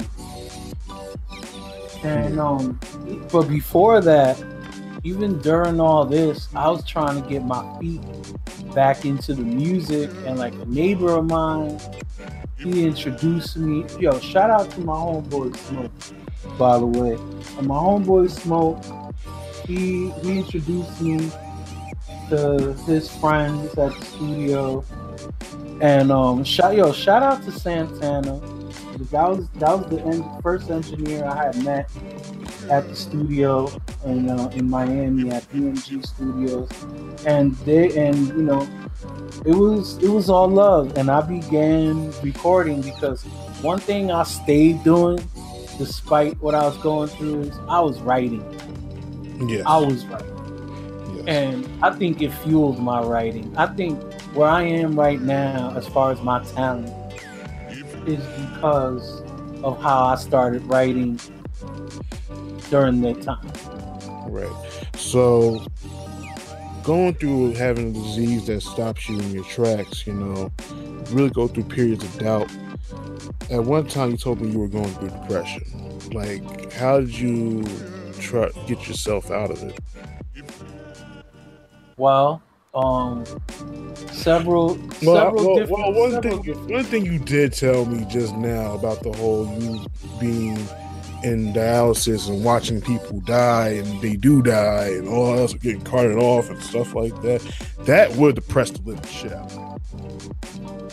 Well, see, aside from that, just being a young man going through this and having so much hopes and dreams and, you know, and aspiring for so much in the future, the thought of like, yo, I'm gonna die and I ain't accomplished nothing, that scared me. And that's, you know, honestly, I'm sharing with y'all what might be my deepest fear. It's not even death, it's dying, having achieved nothing, having wasted my time on this earth, which is limited. You know, everybody's time is limited. So for me, it was like, yo, I can't go out like that. Like, I have a destiny that needs to be fulfilled. So, you know, the depression was bittersweet, 'cause it was like wanting to fulfill my destiny was a push, along with the support of my wife. Like, yo, my wife, she held me down through all of that. Like, I had to go on disability, I had to get a check every month, I had to, you know, all the bills, everything had to get covered by her. And like, yo, she held it down, like, and she never complained about it, and she always believed like, nah, you're gonna get better, you know, this is temporary, this, you know, this too will pass. And, you know, so between that and you know, just different ways to treat depression, you know what I'm saying? And I kept my faith, man. But there was some changes. I can't say I was mad at God, but I just there was some dark times. You know, when you dance with the Reaper, you after you finish the dance and you go back and sit down, you realize a lot of things. And I feel like it also made me closer to God. A lot of people says, oh, it made you bitter, or you know what happened to you, like you're more wild now, you're more rugged, like, you know, what happened to you? And it's like, nah, like, I feel like I'm closer to God now than when I was like quote unquote cookie cutter, as some people would say, because, you know, I saw death and I danced with death, and I trusted God to survive the dance, and I survived it. And he who increases knowledge increases sorrow. That's the best way to put it. Right. So your health gets better a little bit. Good enough, like stable enough. Like I'll be real. Like, I don't talk about it and everything like that, but I dialyze on a regular basis. I have a machine the size of an air conditioner on a desk in my room, and at night, after work or before work, depending, I dialyze at home, and my wife helps me, and that's, you know, I clean my blood, and then I keep it moving. Like, don't get it twisted, like, I don't talk about it a lot. I don't want people to treat me like a disability case. It's like, yo, I'm far than capable to live my life. Like, you know, I live normal. I have to dialyze. That's my cross. That's my burden. Yeah. So your health gets a little better. So you set out to make yourself known in the Miami hip hop scene. So how did you hear about the Miami Pipeline? Okay. So at that point, my health wasn't as good as it is now, but it was like, okay, I'm on the road though. I'm on the road to recovery, and I'm just like, I can't record new music yet. I'm writing, but you know what?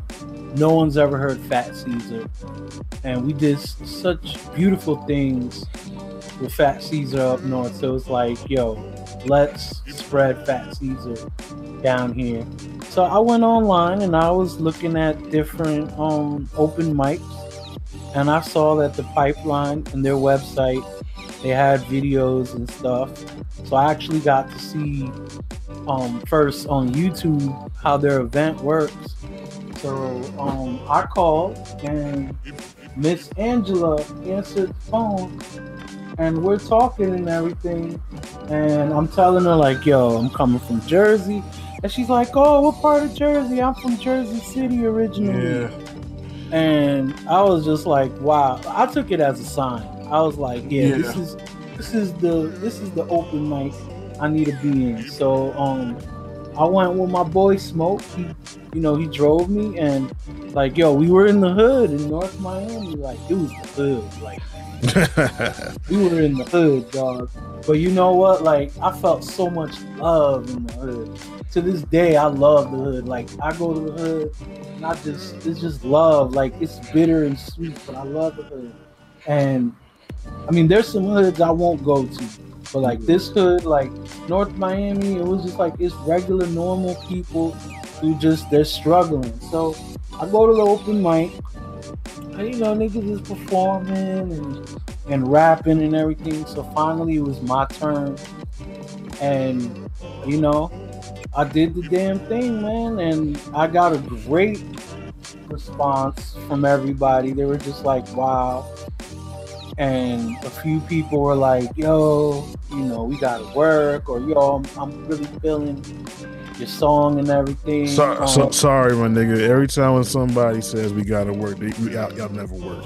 It never happens. That's just bullshit sometimes. No, I feel you, but you know what, I would say the only reason that it didn't happen with some people is distance, number one, because yo, some of them live like in a real far area of Miami, and it's like, yo, we're not gonna get together unless somebody's dropping like $25 on Uber, or even 30 or 40. And other than that, schedules. So you know, schedules is always a thing. But like, when someone was like, we gotta work, that's usually just somebody's way of saying like, yo, I'm feeling your music, which I had several people say they felt my music. And but the one that impressed me the most though was Big Bass. Yeah. You know, and Big Bass, also known as Melton Bowen. Yeah, DJ Bass. He was like, yo, I love that you don't sound like everybody else. I love, like, first of all, I love that you didn't come do a track, number one. Number two, he was like, I love that Barry White sample in Boss Music. I mean, he wanted to hear Boss Music every week.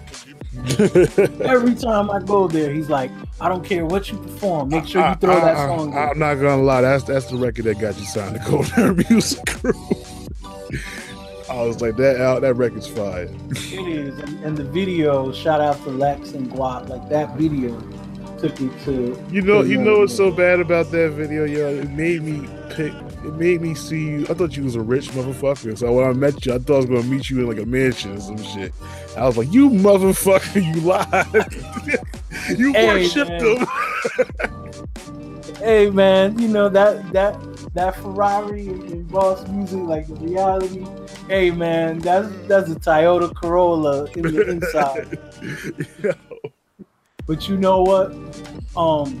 Part of Fat Caesar is living fly. So it was like, you know what?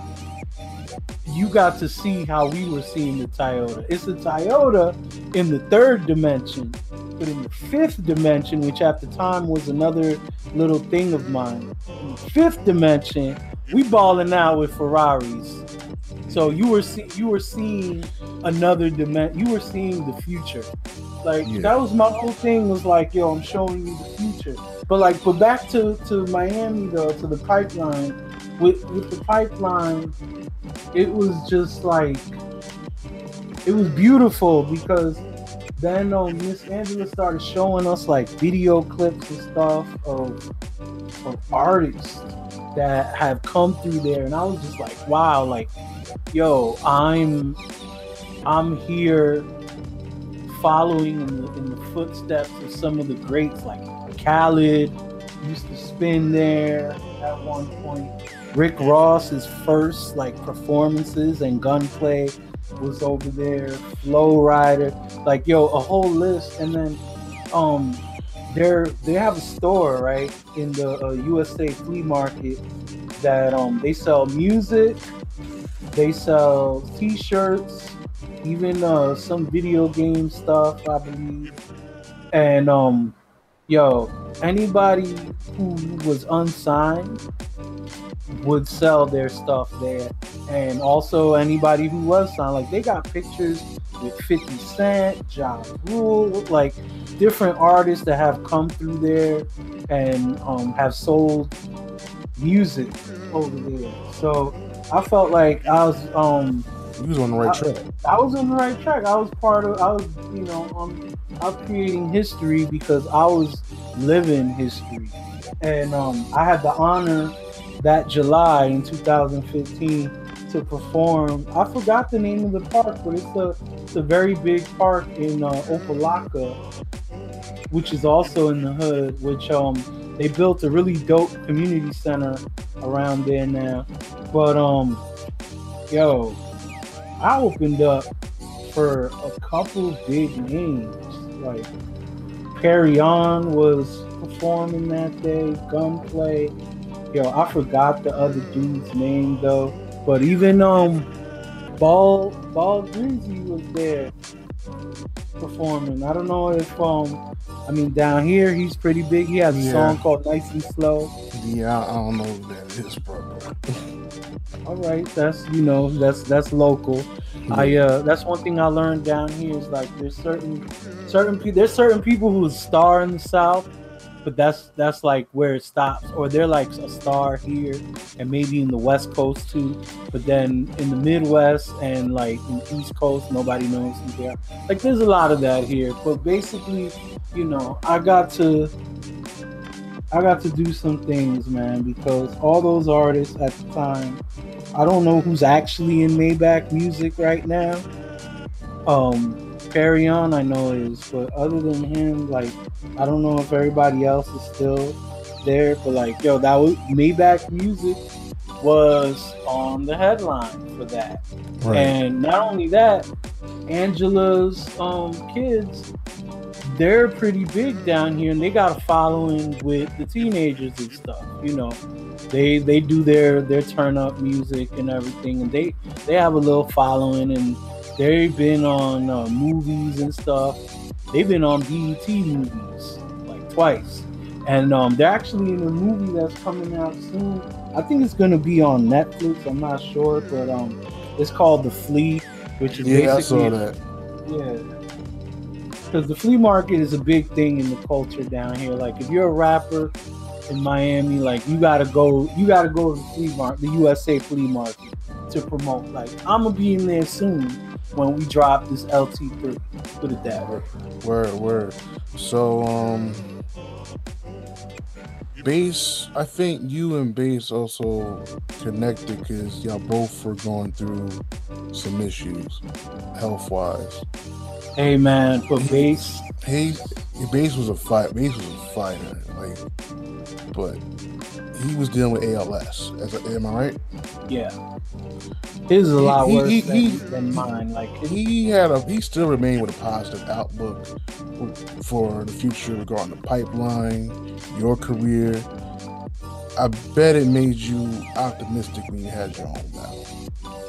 it did make me optimistic, and it gave me hope, because here's a man that's been involved in the industry for years. And then not only that, even before the Pipeline, like, remember, he was a boxer. Like, this is a man that punched Mike Tyson in the face and almost knocked him out.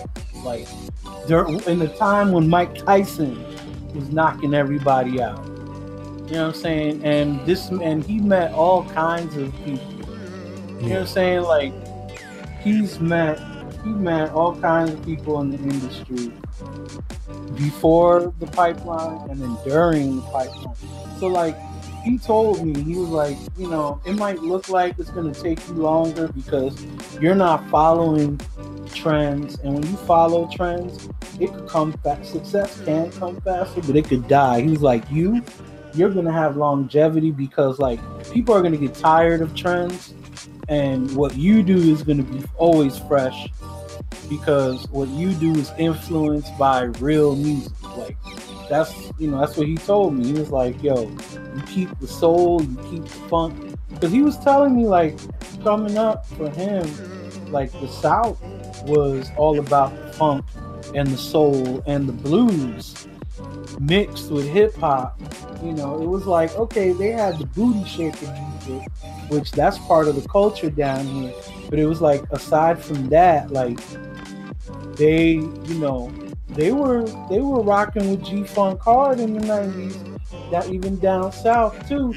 And they were also rocking with what we were listening to up north, with the Wu-Tang and the Mobb Deep and Biggie and all that stuff. So he told me he saw a little bit of everything from hip-hop in a melting pot in my music.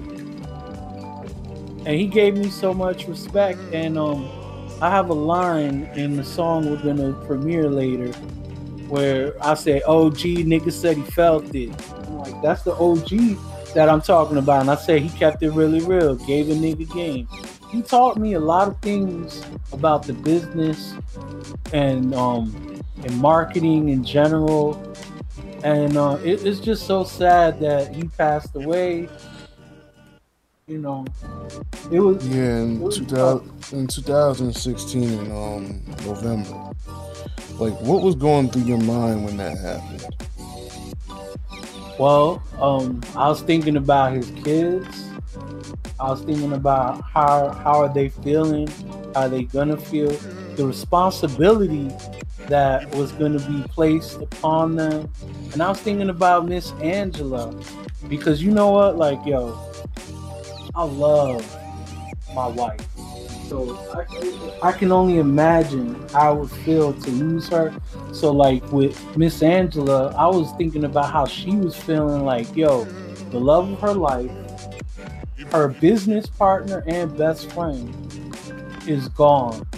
And also I was thinking in a universal level, like, yo, hip hop, not just in Miami, but hip hop in general, lost somebody. And I feel like to this day he still don't get the credit he deserves. No, he doesn't. It's like, a lot of people overlook him or overlook, you know. And people always bring up the clubs from, like, Miami Beach or, like, where the money is. And it's like, yo, there's so much in the inner city and in the hood though, that everything is birthed there. It just, it blows up on the beach.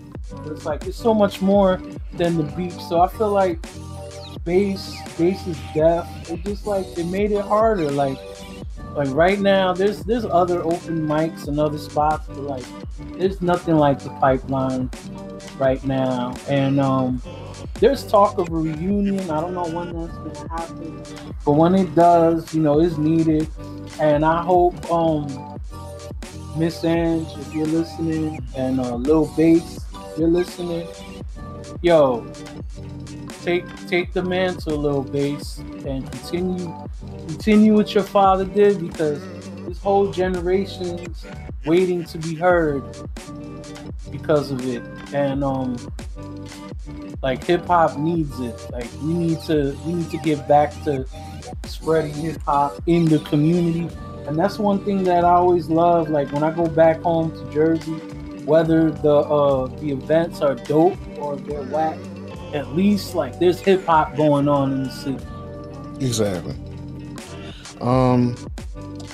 So you start writing and recording again for your newest project, and I think you wanted to call it Caesar Eternal.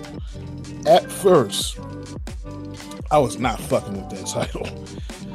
Sounded like Spawn Eternal and shit. I really wasn't fucking with that. Well, see, I had a purpose though at that time. You got to remember that. My whole thing was, I don't want to die. I almost died. I didn't die, so it was like, I am eternal. Caesar Eternal. Like, Caesar Eternal. Like, that's it. Like, it was like I wanted to stand on a mountain like Caesar Eternal. And I felt, and I was like, yo, let's go with your actual real name, because I felt it was on some Emperor. It was like on some Emperor Game of Thrones ass shit. And you hate it when I call you by that name. So, but we named it LC3 Licinio III, because I knew that you were going to have more of a broader outlook on life due to the challenges in life that you have overcome. And the only man that can live to tell about those obstacles is you. So this album is kind of self-titled in a way. Yeah, it is. Funny enough, after you said that about the whole Emperor thing, I thought about it and I was like, he's kind of right. My name is kind of cool. My name do sound like it's ancient times, and it's like you're talking about like some king. So I ain't gonna lie, like you what's the word I'm looking for? Hey, you know what? You fed the ego. Yeah, I ain't gonna lie. Your last name trash though. You sound like a folk hero. Hey, you know I'm talking about last names, man. Your name, your last name rhymes with vowels. Bro. No, but you're a rapper. You should know how to rhyme better with vowels. But I'm just saying, if you say vowels, I think you know you could think a lot of things. My last name, Bowser, Pichardo. Yeah, my name has prestige. Like if you do the research where my name comes from, my name has prestige. Like yo, like your both your names end with an O in it. Yeah, they do. That's a good point. Like it's funny, but at the end of the day. So how was it like recording again? Well, it was therapeutic, man. Like, it was just good to be back in there, and it was a new level, because I evolved lyrically and with my flow. My hunger was at an all-time high, and I was just ready to get back into things. And after we really knew on a name we were going to go with, it was like, okay, I know the changes that need to be met. Because you know what? Like all of my projects, it took 3 times to record it and finish it before we got to the last one. And you know, there were challenges recording LT3. There really was a lot of it. Like, I'm not gonna go too much into all the challenges. I'm going to all the politics. The first thing is, I had an engineer, Santana, great engineer. In fact, very great. When I can get another chance, I want to work on something with him. So, you know, I know right now he's very into production and everything, and he's getting his money. But I hope in the future he'll be down, even if it's like, yo, I'll pay you and bring you to another studio with me. We could do that. But he had a falling out. He had a little issue or whatever, and he parted ways with the studio that I was recording in. So then, you know, I have another engineer who's a friend of mine, and things was working out at first, but then he had his own issues that I'm not going to go into detail out of respect for him, but he had his own issues, and certain things got lost or didn't get saved, and there was... You had to re-record some songs. I had to re-record some songs. Yeah. And he just... You know, he also parted ways for his own reasons, and now I believe he's not really focused on music. He's focused on other things. He's very into his spirituality and everything. So it's like, I get it. Like, you know, it's not what you want to do no more. Like, it's all love. Ain't no love lost. So I had to do what I had to do, and then finally, it's like, everything throughout all the delays, destiny would have it fit that I end the album where my journey started. So it's like 4 years after Fat Caesar, I'm back in Jersey, and I'm back with Frankie Metals, and I finished LT3 with the same people that I finished Fat Caesar. And there was an energy that I feel I left in Jersey that I never had a chance to really connect with, because I had to deal with everything that I had to deal with my health when I came down here. And I feel like this last trip when I went to Jersey, I finally had that again. It was like I found the rest of Fat Caesar's energy and became one with it again. And I returned to Miami as Caesar, like, for real. Shit. So LT3 has a release date. Yeah, we're not. I don't know if we're telling you now. So what was? Do you still have that release date? We still have that release date. And let's announce it. August 22nd. August 22nd, August 22nd, Golden Era Music Group and Fat Caesar presents LC3 will be on Bandcamp, and I will actually do a sampler mix on the Golden Era Music Group SoundCloud. So I can't wait for that. I can't wait for the tracks to be turned in. Shout out to Frankie Mel. Shout out to Santana. Shout out to who's the other guy? Jizzle. Oh, so it is Jizzle. Okay, I was like stuck as hell. I thought Jizzle was a rapper. Oh, Jizzle does it all, man. But Jizzle, he's not in music mode right now. But right. Jizzle sings, raps. He's a man of many talents. Right. Shout out to Jizzle. Shout out to all the producers who are on this project. For this single that you're getting ready to you're going to be introduced at the end of the show, I heard it's produced by Menace, the man who produced Panda.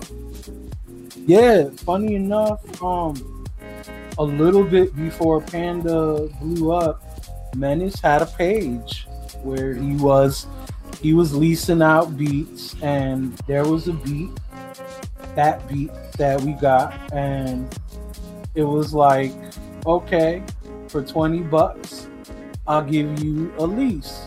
And the only thing about the lease, the $20 lease, one tag in the beginning so you know who produced it. Okay. But we're good with that. Like, we can put that on after. Like, I got paperwork for that. Oh, but there's no samples on that. It's not. There's no samples. Like, there's a lot of samples on LT3. Yes, so we are gonna see about in the future about putting it on streaming. So I got to see what can get cleared and what can't, because a lot of the producers I use samples. Well, I will figure it out eventually, most definitely. But now that we picked the single that we're going to be playing later on in this episode, we went through a lot of hurdles with this one. What do the people have to expect for this project? All right, so basically, you're gonna get some of my dark side.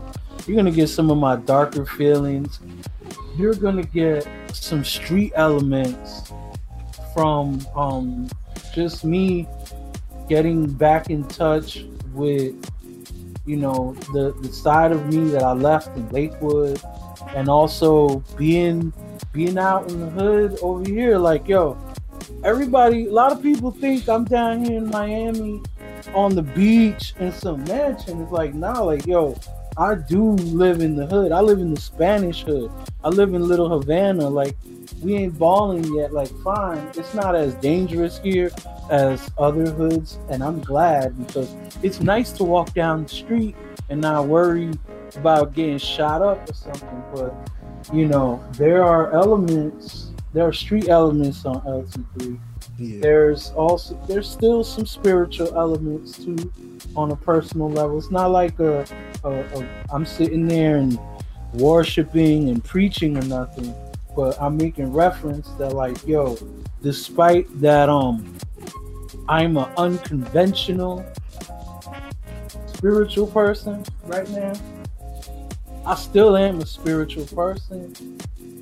Like, I feel like there's a lot of things that the Lord is showing me that man versus what's man and what's actually from God. And, you know, some people might not agree and might get mad or whatever. And some people might not like certain things about LT3 as far as also. I expressed my sexuality. Like, I ain't do a honeymoon suite on this, but I did Graduated Mac because, like, yo, back in the day, I macked. Like, that's just what I did. Like, and I talk about that now. I have a song called Graduated Mac, and it's a Biggie tribute, the beat. Mm-hmm. And, you know, I'm talking about how I used to put it down, you know, with the ladies, and, you know, where I ended up now in that department, married and everything. And but I'm a human being first, so like I said, I expressed my sexuality, and, you know, I had to talk about it on Graduated Mac. And I have other moments where, you know, there's the talk about drug use, there's the talk about different political things. You know, I reference police brutality, I reference politics. There's different things. I would say all the different sides and aspects of who is Lacinio. Word. I touch on, like, so yeah. So pretty much, before we go, how does it feel being a professional shit talker for the Miami Heat after being a Lakers fan for so many years? You know, that's it's a crazy thing how that happens. So, you know, so everybody knows Clark Kent is Superman, but when he's Clark Kent, he's a news reporter. So Fat Caesar, when he's Lacinio, I'm a security guard. And I still work actually at the American Airlines Arena, and I was security for the Miami Heat. And like little by little, I developed a relationship with the staff and you know, people around the team and everything. And I've even met some of the team, and seeing those guys play, like, up close and personal on a regular basis, and just the passion and the energy of the fans. Like, I caught it. It was like, yo, I'm in a new city. I'm getting money in my new city. And, you know, we're living and things are starting to turn around for me, and I'm feeling the vibe. And it was like, yo, I'm going to rep the city. So it was like, yo, I'm a Heat fan now, because even though to this day, I still have a high respect for the Lakers. I wish them all the best, even though I honestly don't like the whole LeBron thing over there. But, you know, whatever. I ain't mad at that. At least he didn't go to the Warriors. Right? Yeah. So, and not only that, I like what he's doing socially. Like, if LeBron ever runs for president, he got my vote. Most definitely. But, you know, the Miami Heat, though, I just felt more passion You know, and it hit more closer to home because it's like, I don't work with the Lakers. I don't see them in person. I don't drive by their stadium, but I do the Miami Heat, and I have a connection with that. And, you know, so, yo, it's Heat gang. And, you know, when the Lakers come and play against the Heat, I'm going to be cheering for the Heat. That's, you know, that's just what it is. And, hey, the Vice City Miami Heat hat happens to look amazing, fresh, fly as hell on my head. So what can I say, man? Yeah, man. So this is the last question. Yo, I want you to go ahead. I want you to plug in your social media where everyone can find your music. Give people your last words about the project and introduce the single, my G. All right, man. You already know, man. It's your boy, Fat Caesar. And you can follow me on Twitter at FatCaesar305, on Instagram at Fat_Caesar, and you know, on Facebook, you know, you can check me out, man, Lachi Osiris, but it'll say Fat Caesar in parentheses, but like I don't really use the Facebook like that, but you know, I might have a conversation with you or something. You never know. And yo, check me out on SoundCloud at LACHY 201. That's Lachi 201. So SoundCloud/Lachi 201. And yo, man, this song right here, it started out as a freestyle as part of an old school, new school flow series that I always do every so often. Frankie had heard it while he was down here in Miami after a trip to Cuba, and he was just like, yo, I wish you would have did that with me because we could turn that to a whole song. So when I came to Jersey, I turned it into a whole song. I encourage everybody, yo, get your dance on. If you want to come up with a dance or something for it, like, do it. It's a great vibe. It's a dope record. It's called Travel 305 / Make the Money and Chill With It. So bump this song, get this money, and chill with it, man. It's your boy Fat Caesar. This is Gem Radio. Yes. This is episode 28 of Gem Radio featuring Fat Caesar. I want you to join us next time where I have E9 the Brainchild on episode 29. Thank you, and let's get into this record.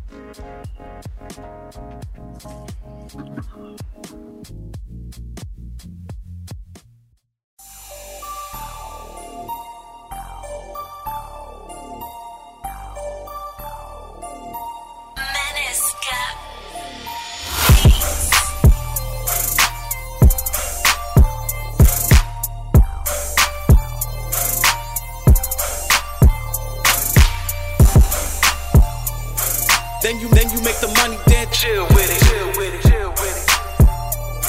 Then you make the money. Then you make the money. Make the money. Then you make the money, then chill with it. Chill with it. Chill with it.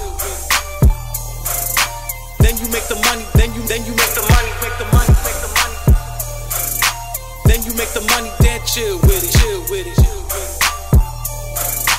Then you make the money. Then you make the money. Make the money. From the birds with $1 in the dream. Came to Miami and nobody unseen. I only fear God, you can put that on me. Out on the grind, on the come up, on the scheme. Got sick, now a nigga unhealthy. I just wanna live and be wealthy. Then it got better, got stealthy. Dealing with the cards, God dealt me. OG niggas say they felt me. Kept it really real. Gave a nigga game. Moving on my own. Taking all the change. Headed to the top. Staying in my lane. Change gon' come, gotta deal with it. End all the pressure, be real with it. When you do the music, better feel with it. Then you make the money, then chill with it. Then you make the money, then chill with it. Then you make the money, then you make the money. Then you make the money, then chill with it. Then you make the money, then you make the money. Then you make the money, then chill with it. Then you make the money, then you make the money, make the money, make the money. Then you make the money, then chill with it. Chill. Coming down on the block in the hood. Can of paint dripping plus the wheel on wood. Feeling straight trill like my nigga Pimp C. Soul in the flow, so I'm never empty. Please tempt me, bullets at your Bentley. Better recognize you don't know sent me. Keep it straight G down in Miami. Me. I like a low key, all black like low key. Better have a strap case a nigga smoke me. Nah, I don't bang, I don't rap no gang. I believe in protection, get a gun for your fam. Always prayed up cause God got a plan. But I keep a sword in case the devil play a hand. Smoke, that's my man. Homie, show me love. Kick it with the G's in Miami with the thugs. Tryna ride Chevy raised high on dubs. Then you make the money, then chill with it. Chill with it, chill with it. Then you make the money, then you make the money, make the money, make the money. Then you make the money, then chill with it, chill with it, chill with it. Then you make the money, then you make the money, make the money, make the money. Then you make the money, then chill with it, chill with it, chill with it. Then you make the money, then you make the money, make the money, make the money.